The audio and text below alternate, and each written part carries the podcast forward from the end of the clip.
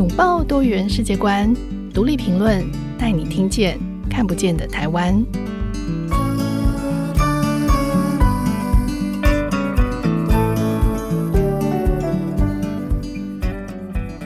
听众朋友，大家好，欢迎收听独立评论，我是节目主持人廖云章。今天我们邀请到的来宾是台湾的第一位印尼语主播，他也是台湾这个二十多万印尼移工最喜欢的主持人。那他是谭云福，他叫做 Tony，来自印尼的雅加达。呃，十八岁的时候那一年，他来到台湾求学，就没有想到，本来以为只是念完书就要回家，却一待就待了二十年。然后他在台湾求学、工作、创业，从一位留学生成为义工。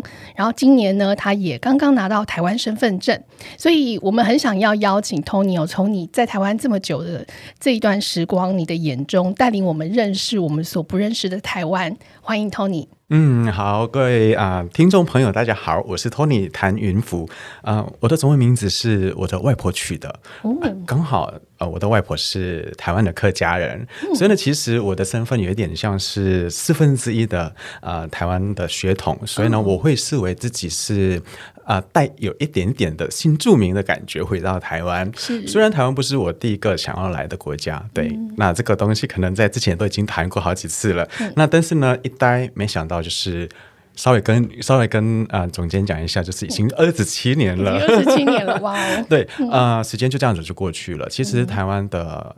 成长、变化、改变，跟我在台湾的生活，还有就是我个人的啊、呃、作息，包括就是啊、呃、跟别人相处，嗯、还有发展是有关系的，是很像。对，呃，我我觉得对这个部分，等一下我们后面可以慢慢让 Tony 慢慢来谈，嗯、因为其实二十七年时光真的很长，而且你也见证了台湾的整个。社会发展的一段很重要的历程，对。嗯、那朋友都叫你 Tony 哦，那我也想到，其实我认识你也很久了，我们大概认识了也超过十年了。啊、呃，有可能哦，有可能更久，更久。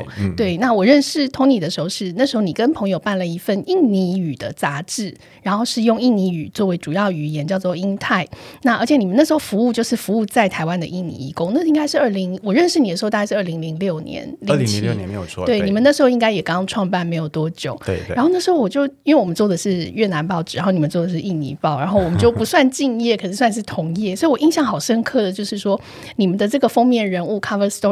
就是都不是明星，不是成功的企业家，你们的封面人物都是印尼移工。嗯，然后呢，你们从读者里面征求封面人物，好像所以是你们很多的读者就跑来说：“哎，我要当封面人物。”就是包括厂工、外籍看护、愚公、新住民，然后你们把他们带到这个呃。工作室里面去拍沙龙照，然后让他们穿上礼服，然后或者穿上很帅的衣服，就是每个看起来真的像明星一样，就让他们华丽变身。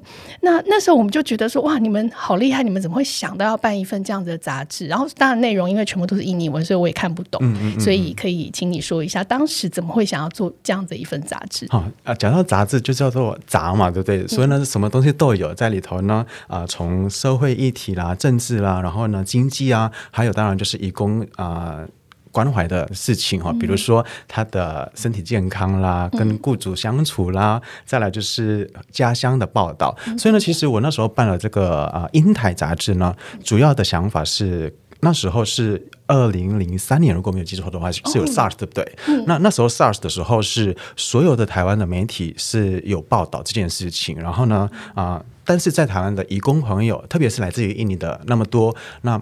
啊、呃，没有人会去想到，其实他们也是其中一个有可能啊、呃、变成是一个啊、呃、受害者之一。毕竟他在台湾，SARS 在在台湾也是很严重。是那所以呢，就变成是啊、呃，以我的那时候个人的工作经验，觉得怎么没有那么多的资讯给啊、呃、移工朋友呢？而且他们的数字是。慢慢的一直在成长，而且他们的成长的这个速度还蛮快的。那个时候在台湾有多少印尼义工啊？那时候在台湾大概差不多有啊、呃、十几万喽。哦，那时候就有十几万。对，那时候已经十几万了，嗯、已经算是啊、呃、从四个国家当中，印尼算是最多的了。嗯，嗯，所以那时候我想说，哎，办了一本杂志，然后呢，里面呢是他们想要看的。资料啊，或者说资讯啊，从娱乐版面呐、啊，然后再来是社会议题啦，台湾的状况如何？嗯、台湾哪里好玩？因为他们也是一个消费者之一，他们可以到处到任何地方去玩。嗯、然后再来是在印尼当地，哎，发生了什么事情？嗯、然后再来就是国际新闻。那所以呢，我是啊、呃、包罗万象，全包都有，对，就全部一本这样。我们可能要给那个我们的听众一个背景知识哦，就是那时候如果是二零零三年，大家知道 iPhone 还没有出现，iPhone 是到二零零七年才出现，所以在那之前，其实呃大部分的移工来到台湾，他们其实很难跟他们的母国联系，没有错，所以他不太会有母国的消息，除非他打电话。嗯，可是那时候打电话非常的贵，就是十分钟的岳阳电话大概要台币三百块，没有错，就是一张电话卡，对，一张电话卡，他们就整天买电话卡，但是电话卡实在太贵，又不能常常打，然后同时他们也因为看不懂中文，那时候也没有像现在有这么多资讯，所以他们也不太了解台湾社会，所以那时候其实英泰的存在对这些移工来说是一个非常重要的认识台湾还有认识家乡的一个窗口。对对对，算是呃可以结合双边的这个讯息了，让他们就是活在台湾也知道说台湾到底发生什么事情啊、呃。我举一个简单的案例好了，像之前是那个 SARS 的案例嘛，嗯、然后再来是啊、呃、印尼总统苏哈多那时候啊、呃、往生与否。啊、呃，对印尼的社会啊、呃、的改变会是什么样的一个状况？哦、这个当然就是啊、呃，跟等一下会聊的这个所谓的排华事件会有所关系。嗯、那当时还好，我有办这本杂志。我觉得说，当我把啊、呃、有关于苏哈多总统往生与否对印尼当地的状况的影响会有多大？那我觉得，哎啊、呃，我准备的是两份不同的资料报道。嗯、那往生与否嘛，对，嗯、那。但是我们就是印刷业嘛，就是哎，你必须要跟时间赛跑。对，哎，在出刊的前三天，好就决定了。哎，刚好啊、呃，当天晚上要送到工厂的时候呢，哎，消息就来了，嗯、啊，苏哈多总统往生了。所以呢，哇哎，B plan 就出去了，就 A plan 就没有往生嘛，哎、嗯、，B B plan 就出去了。嗯、我觉得这个东西啊、呃，应该算是我做的啊、呃、比较有成就感的地方，可以把第一个时间点的啊、呃、资讯。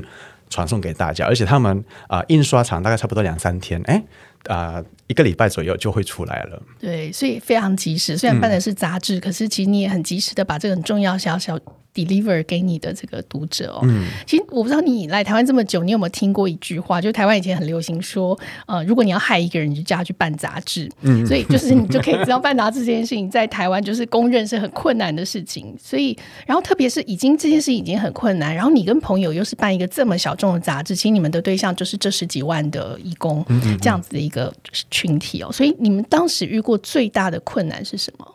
嗯、呃，我觉得什么事情都在杂志里头啊、呃，能能办的、能举办的，那我觉得都不是难题耶。因为那时候我觉得，呃，真的媒体是一个力量，所以呢，杂志对他们来讲说也是一个力量。不管是今天是精神上的力量，然后呢，再来就是继续留在台湾工作的一个呃支持者啊，因为哎，他们可以认识一些朋友，然后再来就是我觉得。在办杂志的难处，或者是说啊、呃，一个挑战是如何从纸本变成数位化。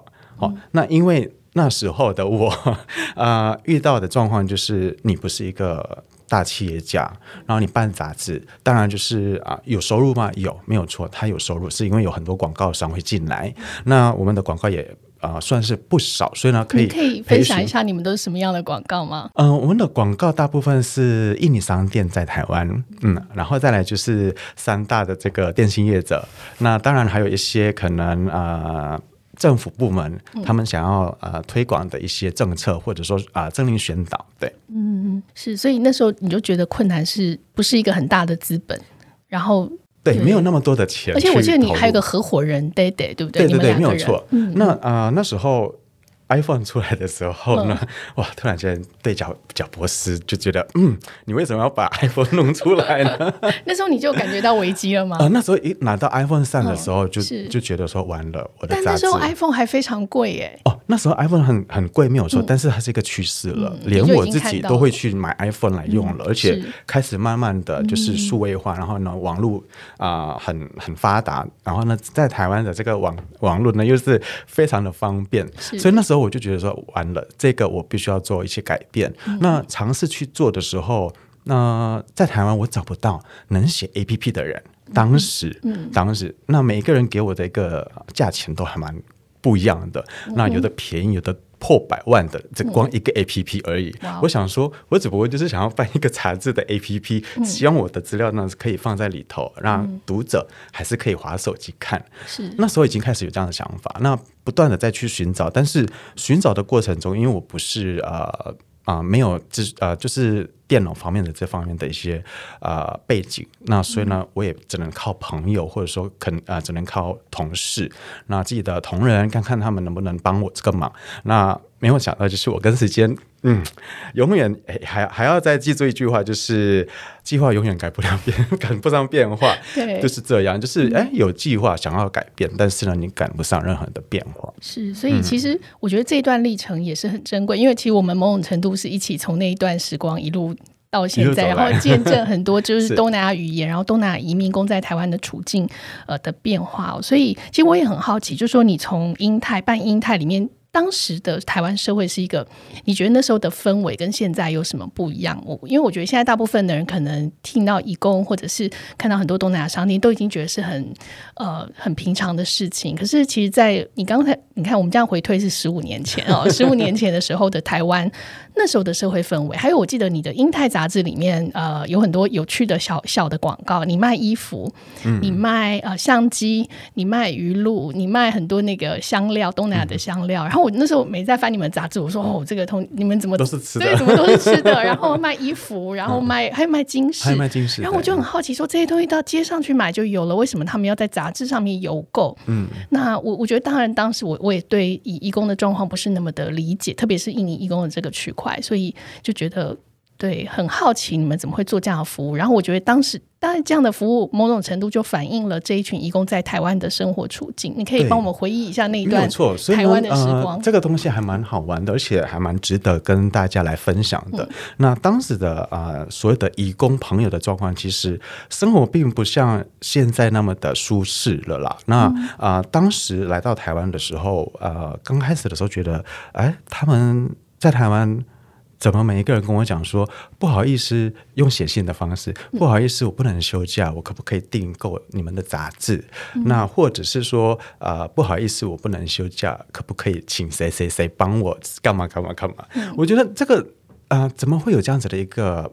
不能休假的这个状况，而且是还蛮严重的啊、呃！我那时候有稍微记了一下，就是呃，当时能休假的移工朋友啊、大部分是只有工厂工。那家庭啊，监护工跟啊家庭帮佣，可能就是在休假这一块呢，可能就比较吃亏。在十个当中，可能还没有一个呢，可能就是要要要再上去，可能一百个只有那么一个可以出来。对，嗯、所以那是占百分之一而已，不多。嗯、那所以呢，我们在办任何的活动，那时候。办任何的活动啊，义工朋友都会写信给我们说，可不可以给我们一个类似中文版本的啊介绍，或者说宣传单，或者是一个啊，算是一个活动啊，让他的。雇主知道他要干嘛？哦，他们需要你们刊出这个中文版本，然后他拿着这个去跟他雇主说：“我要去参加这个活动，参加这个活动，可不可以请假？”对对对对，类似这方面的。嗯、那其实这个东西也不是只有我在面对，还有就是比如说各县市政府他们举办的活动呢，啊、呃，也是需要中文的版本，让雇主们知道说：“哦，原来你要参加的是某某政府。”呃，所举办的某某活动，就我觉得这个东西，呃，应该算是，嗯，回过头来想要检讨一下我们对基本人权的这个尊重啦。那啊、呃，如果是一个月都没有休假的话，其实每一个人都会受不了，压力生活那么大。所以呢，杂志出来的时候，其实也啊。呃除了反映了啊，我的杂志是有人买，然后呢有广告商，然后呢再来是反映了他们不能出来，反映了台湾当时对义工朋友的不了解，而且有一些雇主们还会啊。呃偷偷的把这本杂志啊，从信箱里头就把它丢出去了，嗯、就不给义工看这样子。啊，呃、因为他们觉得里头的资讯太多了，嗯、那免得就是惹麻烦。嗯、那其实我后来想一想，说里头的资讯啊都是正面的啊，对啊，嗯、除非我上面里头有有一些，比如说啊比较不不好的，或者说比较啊负面的一些广告，嗯、那我可能就是我会检讨。那。我曾经检讨过那么一次，曾经有那么一个单位呃一个小小的诊所哈，在那边刊登，嗯、然后呢，后来我就把它抽掉，我就跟他讲说不好意思，我把把你抽掉了，钱我归还给你，嗯、那我们不能刊登这方面的诊所。对，什么样的诊所？啊、呃，这个诊所就是跟堕胎有关系。哦、对对对，所以呢，妇产科的，妇产科的，啊、呃，听起来好像。对台湾朋友来讲，说没有没什么嘛，就是只不过就妇产科。但是对印尼的这个社会啊、呃、大众来讲，说他的观感会是你在鼓励别人去堕胎这件事情。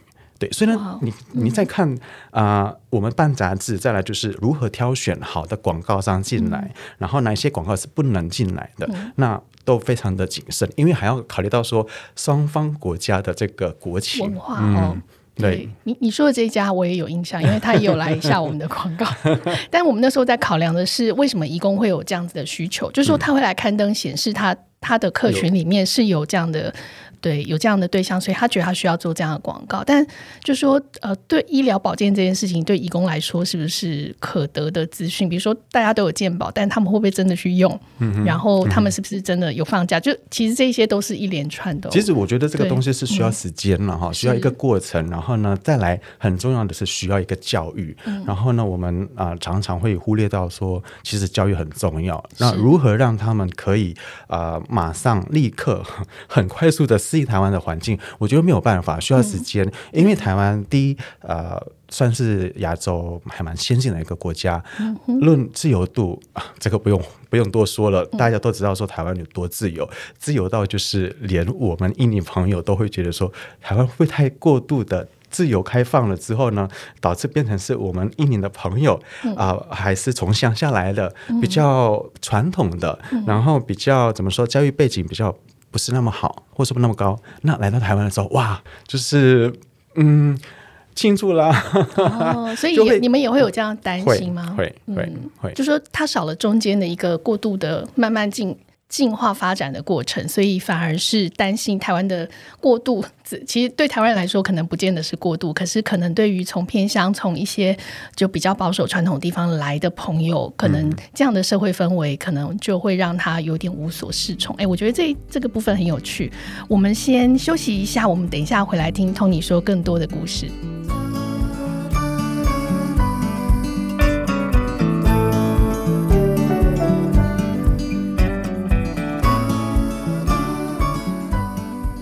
回到节目，今天我们邀请到的来宾是台湾的第一位印尼语主播谭云福 Tony。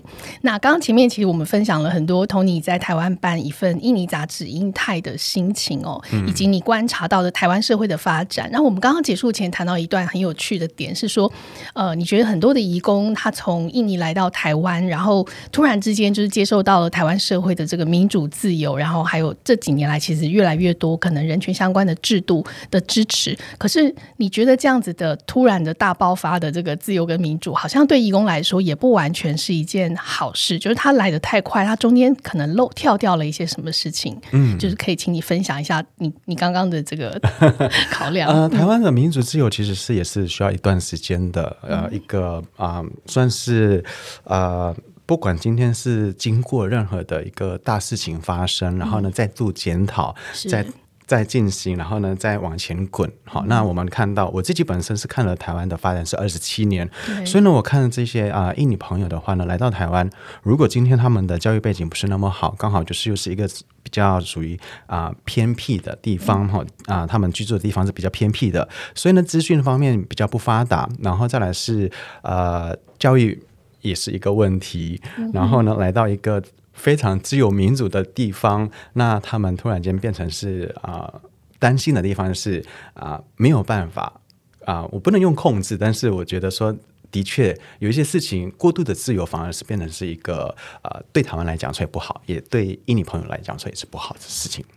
对，因为我觉得这个从这个角度，就是 Tony 可以看到很多可能从台湾人角度看不见，或者台湾的 NGO 也不见得可以理解这一些。但是因为刚好你的身份是，其实你也不是完全，嗯，我这样讲不太对，你是印尼人，然后但是你在印尼里面，因为印尼有很多元的族群，而且你是属于印尼里面的华裔，嗯，所以就是其实华裔会有另外一个特。特殊的角度，就是华人在东南亚，其实就是有一群，呃，其实它有一段很很复杂的历史哦。嗯、那我我刚刚前面有提到说，你在呃办这个杂志《英泰》的时候，我记得最呃。最印象最深刻是你们提到，就说你们叫印尼人，就是要看这份杂志。然后他的，你知道他们的中心思想是什么吗？他们中心思想是说，印尼人要在海外做一个骄傲的印尼人，不要做坏事，要荣耀我们的国家。所以我那时候看到的时候，我就觉得，哦天啊，你怎么在海外提倡那个国族主义？就是有一点像爱国，对对，爱国主义。对，可是我们那时候台湾其实已经不太谈这个，因为台湾那时候已经开始慢慢谈民主，就是说会觉得以民为主，而不是以国家为荣，因为那会有点让人。担心说，那是不是太过孤独主义？嗯、可是我那时候就觉得。对你这个角度，其实对印尼人来说，他可能很对很多印尼人来说，他是需要的，因为他在海外这种飘零的身份的状态，他反而需要一个集体感，就是、嗯、哦，对，我们要当一个好印尼人，然后我们要好好的做我们的事情。嗯、可是这种安定感、归属感，也可以让他可能在这个地方会更安稳。嗯，可是我后来才知道说，其实你你一开始对于印尼移工是有很复杂的心情，就是你在办杂志的时候，很像是他们的，因为我知道他们很喜欢你，然后你每次上台，他们主持活动，他只要一拿起麦克风，下面就开始。尖叫这样，我见 我亲眼见识过 Tony 的魅力，但是我很后来才知道说，其实你一开始呃对台湾的印尼义工其实是有很复杂的这个心情哦。然后你你的第一份在台湾的第一份工作其实也是服务他们，那时候好像你还跟你的主管说，我可不可以不要不要面对这些人，因为他们 他们是我的仇人这样。然后我那时候就好惊讶说，哎，对，怎么会这样？所以呃，主要原因是因为你曾经遭遇过，还有你的家人遭遇过九八年的这个排华的这个暴动。然后，身为印尼华裔，其实你们的家族也受到一些牵连，所以今天不知道可不可以请你分享一下这一段故事？好啊，其实这个都呃，这个故事呃，到现在目前为止呢，啊、嗯呃，愿意去谈这件事情的人真的不多，真的不多，因为啊、呃，背后是啊、呃，累积了很多的一些仇恨，然后呢，怕会不会把这个议题再拿出来讲的时候呢，会变成是哎、嗯，回到。上一次的那个过程，就是变成是哎，又是有一个冲突跟排华。嗯、那讲到这个排华之间，我自己本身的生活，像我的家人本身就有一点复杂了。啊、嗯嗯呃，爸爸是广东人，然后呢，是但是外婆跟外公，外婆是台湾客家人，外公是雅琪人，嗯、所以呢，相对来讲说，我们家算是一个比较多元的了。嗯、那在多元的这个啊、呃、成长的过程中，在印尼的时候。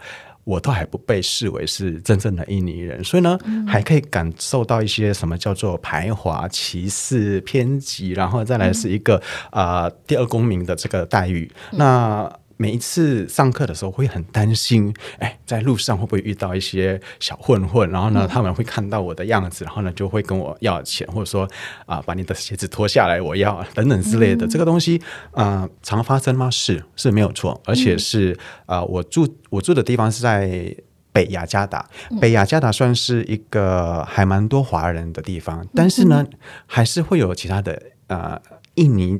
印尼人或者说其他的种族，嗯、但是就是没有被视为是一样是印尼人的时候呢，嗯、你就可以感受到什么叫做啊、呃、第二公民的这个啊、呃、二等公民的待遇了。嗯、那啊、呃，这也是为什么我会来到台湾，会出国念书，嗯、就想说想要改变一下生活啊、呃，离开自己的家乡没有错，因为那个是啊、呃、对我来讲说是一个很伤很伤身啊啊伤心地，算是我的伤心地。嗯、那再来就是。一九九八年啊、呃，算是印尼的大排华事件发生的时候，我们家的对面刚好那一排一整那整排的房子都已经被烧完，烧完了。嗯、那爸爸也是受害者之一。那爸爸的工厂在那一条路的。最后一段有一个小小的工厂，就在那边就被烧了，嗯、也是因为这样，爸爸就是提早退休。嗯、那这些事情当然就是发生在我啊、呃，已经来到台湾了。那我在台湾是那时候是一九九四年来台湾，嗯、事情是发生在一九九八年。但是从一九九四年到一九九八年，还有一九九八年之后。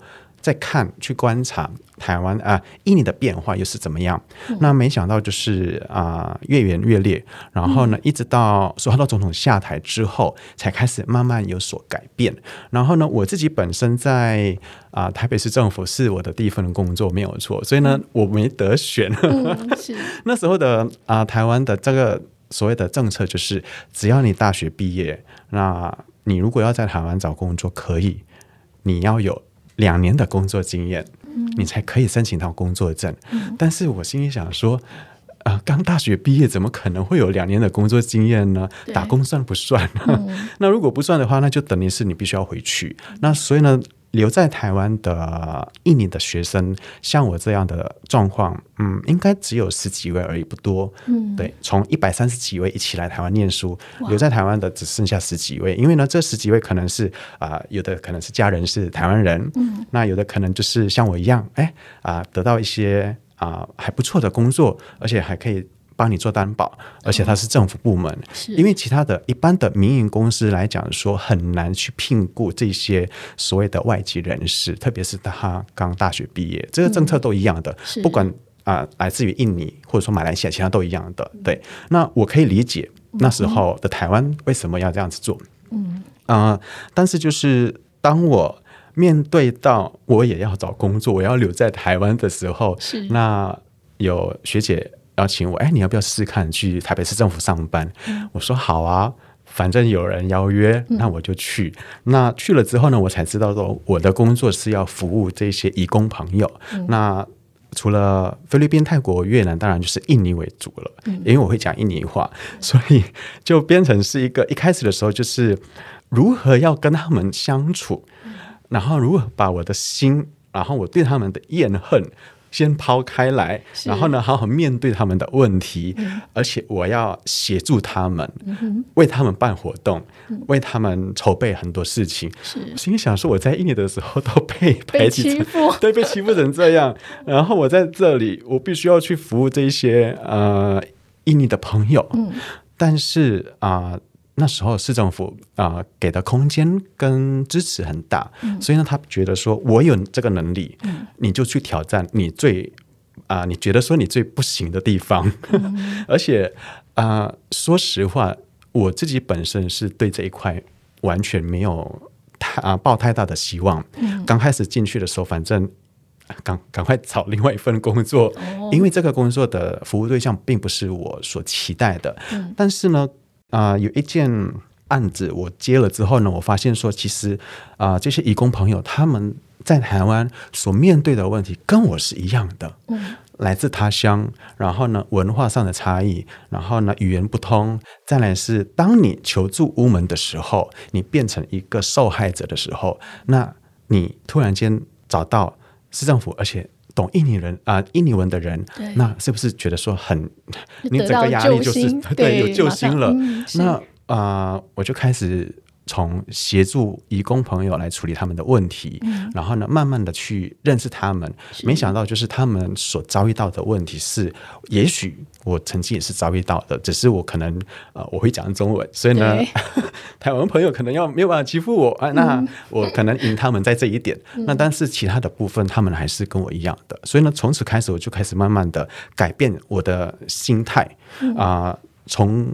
啊、呃，跟他们接触，每一天跟他们接触，嗯、然后跟他们互动，然后呢，啊、呃，办活动，跟他们相处在一起，嗯、那慢慢的变成是他们其中一份子之后，嗯、我才开始了解到说，他们的生活其实跟排华是没有关系的。嗯、那呃，会不会排华，其实这个东西也要看。当时的状况是怎么样的一个政治状况？对，那个其实到后来很多就是变成做成族变成族群之间对立，但实际上民众之间，他其实你们本来在印尼那那么多的族群在一起，也没有什么太大问题。相处上虽然大家的文化什么不同，但我知道你们其实是一个，你们国家是有规定身份证上每个人都要选择一个宗教，对吗？对对对，没有错，对，要一个宗教。然后你们所有所有宗教的假日呃的过年，你们通通都放假，放假 所以基本上还。还是蛮尊重大家，就是呃不同，但是其实又是异中求同，就是想办法找到大家的共同点哦。所以我觉得刚在听 Tony 在讲你的，就是从一个排华暴动的受害者到转化自己的情绪，面对这一段暗黑历史，是真的很不容易。这让我想到，呃，独立评论曾经在二零一八年，就是五月。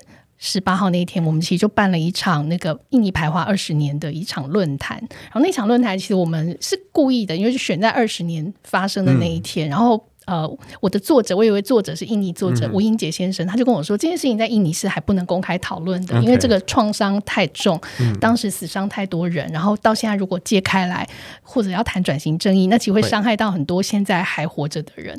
所以呢，他就说这在印尼不能谈，但我们在台湾可以谈。所以我们后来就邀请了一位新加坡国国大的这个历史系教授蔡秀敏，然后呢，他从整个从荷兰时期他如何就是荷兰人在统殖民这个印尼的时候，他其实是运用了这个华华人当做买办，在这中间，好包括奴役呀、啊，或者是买卖印尼人，所以就会造成其实族群之间的冲突，很多时候是跟殖民者是有关系，有关系，但是殖民者离开之后，你留下这个残破的国家，那大家之间互相的仇恨是是没有办法解决的。那他从这个角度来谈，然后另外有一位 Tony 也认识的佩珊，嗯、对佩珊，其实在。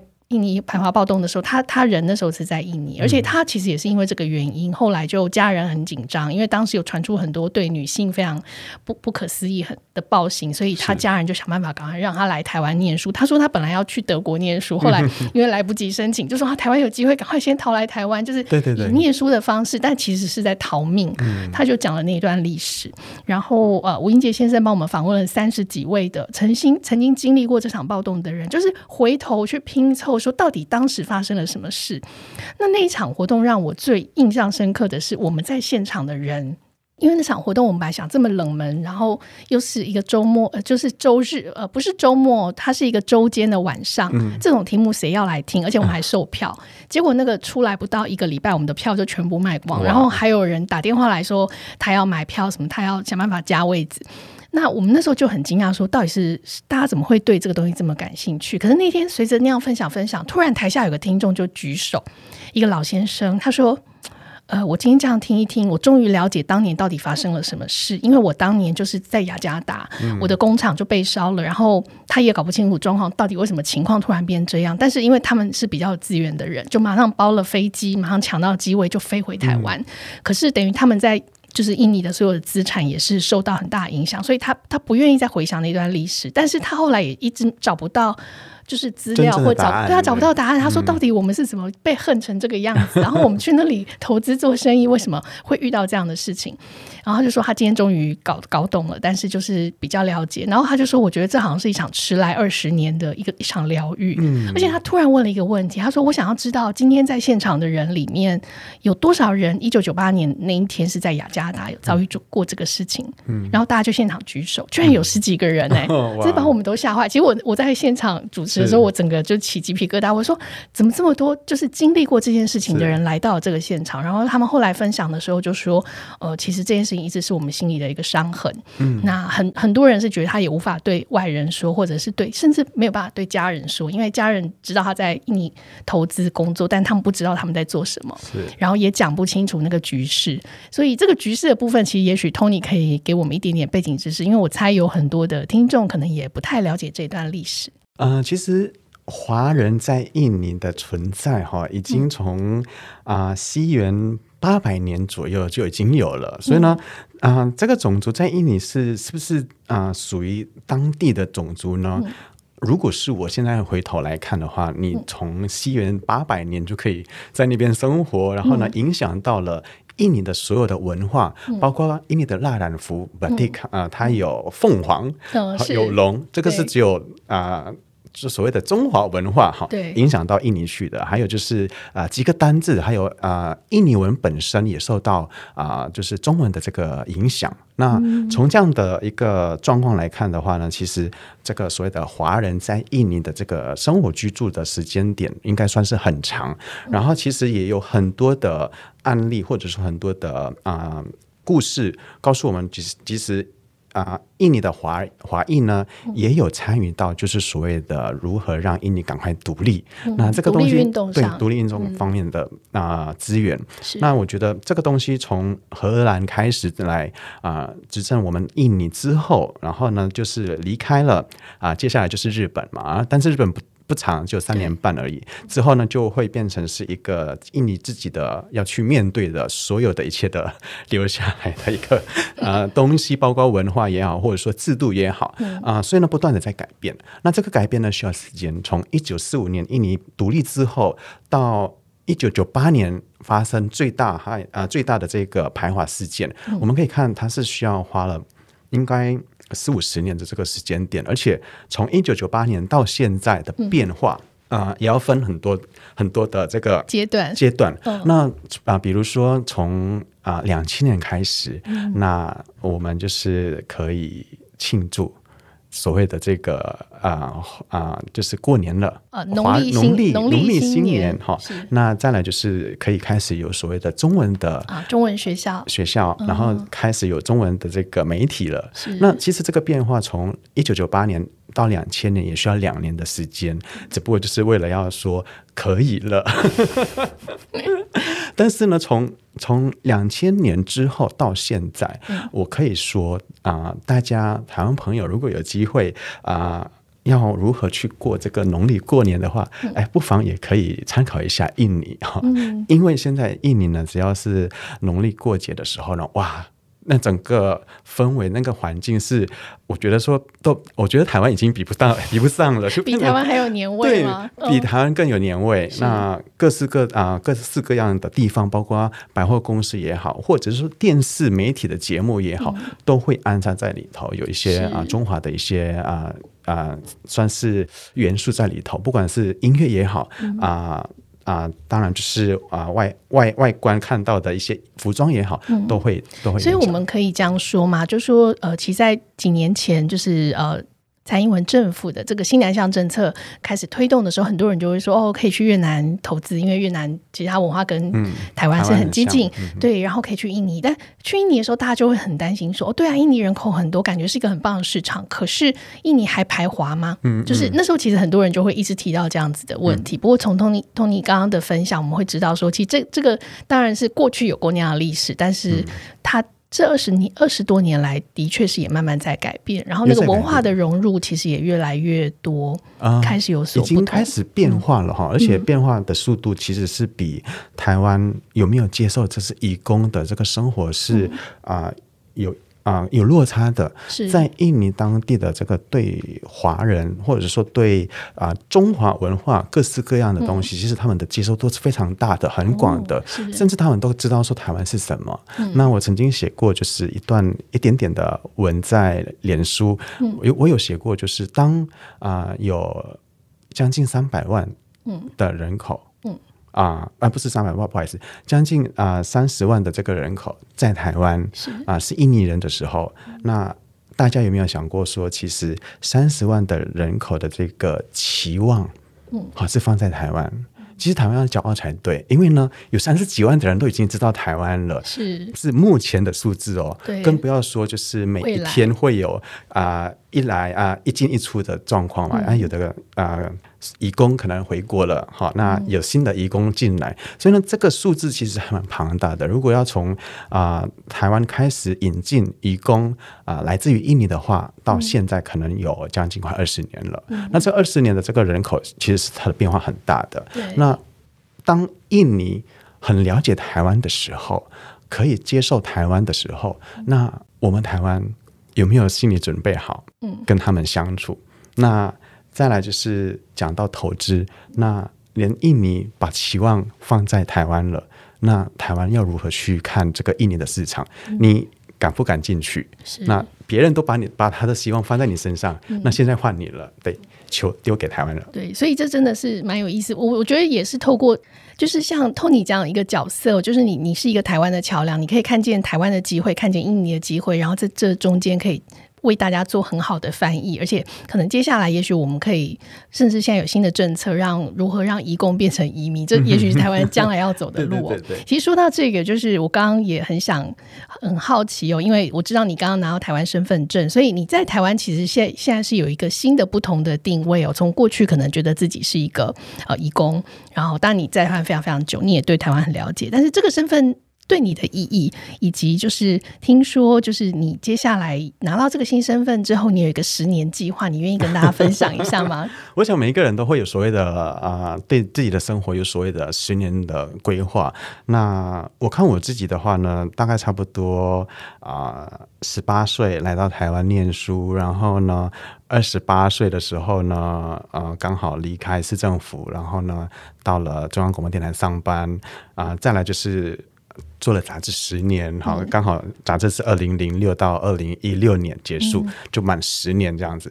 然后再来接下来的，我觉得刚好拿到这个身份证之后啊、呃，我可以做些什么事情啊、呃，来服务台湾？对，毕竟就是前面我刚刚讲了，当印尼的希望都托付在台湾的时候，那我们又能做些什么东西？然后呢，如何把这个双方的国家接轨，因为我觉得啊、呃，新南向政策它的推动有时候会觉得说，是不是推的不是很有力啊，或者说啊、呃，是不是资源不足啊？其实我觉得啊、呃，政府做的或者说啊、呃，这个政策是很好，那只不过就是人力，然后呢，我们缺乏啊、呃，懂东南亚的这些人士。那再来就是印尼又是一个大国，那如果是再加上一些其他的东南亚啊、呃、来。做比较的话，可能就是这个新的市场。好，我们撇开疫情来谈的话，这个是新的市场。